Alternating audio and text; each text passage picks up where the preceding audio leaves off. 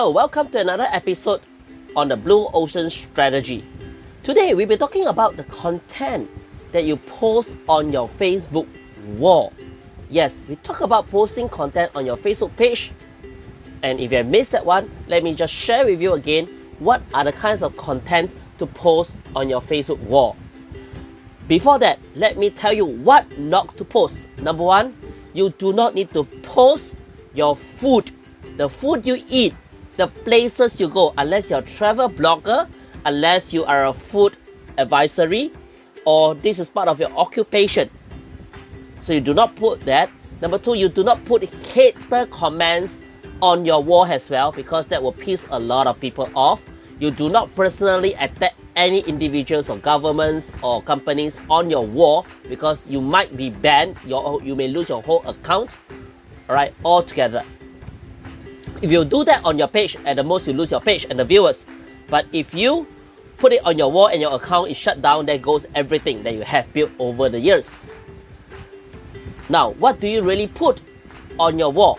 You should put trending articles. Articles like things that are happening right, right now. If everybody is on e-learning, then you can search for e-learning kind of articles to talk about it and to share on your wall. You can also share trending videos. For example, it could be like American Got Talent right now is the in season and it's broadcasting, or if your passion is in soccer and right now there's soccer, you can post certain videos of soccer on that. Or it could be some uh, aerospace shows and there's some new videos that's being uh, shown on YouTube or whatever uh, news channel that is according to these uh, air shows and that is something that you like or you can put some educational videos like you know how to work with your children how to work with your brains uh, why motivation is important or how to use uh, certain things like WordPress or Facebook or YouTube, how to create a YouTube channel. Alright, these are educational videos. Third thing that you put are personal views. What are your views on certain things that is happening in your life that you see? Things that is on the major news. Example, it could be about Donald Trump giving a speech that on fake news and what's your personal views on that so you can put some articles or videos and write your personal views or you can record all this and put it into a podcast and you share the link of that podcast, copy the URL and put on your wall, and then write something about it and says, for more, please listen to my podcast here. Alright, so that's the third thing, your personal views. Fourth will be motivational quotes. Right, you can find a lot of them on Google, Pinterest, or whatever, like the LinkedIn, Twitters. And then after you post that motivational quote, which is usually a JPEG, then you write something about it. Alright, what it means to you and how can you take the words, the meaning of the words, and use it in your own life? What are the actions you can take, right, based on these quotes? Number five is news. What is the most current thing? It could be COVID 19, it could be a lockdown of a country, it could be a church event, it could be an aerospace event, it could be the elections.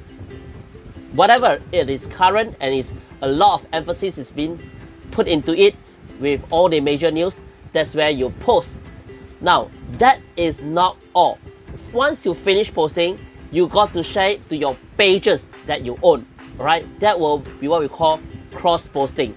And that is a very unique and important element of cross marketing and gaining organic traffic that will help in your digital marketing to create more content and make sure that more people are reaching out so you have to share it to your page and the pages that you can actually make your postings there. Alright, there are certain pages that are public where they allow any person to post, and if you can share to these pages, that means people's in other pages, audience in other pages will see the post and they will be directed there. And once they do that, you got to invite these people to like your own page. That's how you can get more organic likes and followers on your own page without spending a single cent. But it costs you some time. So to do that effectively, you probably will need about 15 to 30 minutes a day to do this kind of contents. And if you can post 5 to 10 contents a day and doing the same strategy, spending about an hour, over a period of time in about 6 months, you should be able to get a good following of a few thousand people.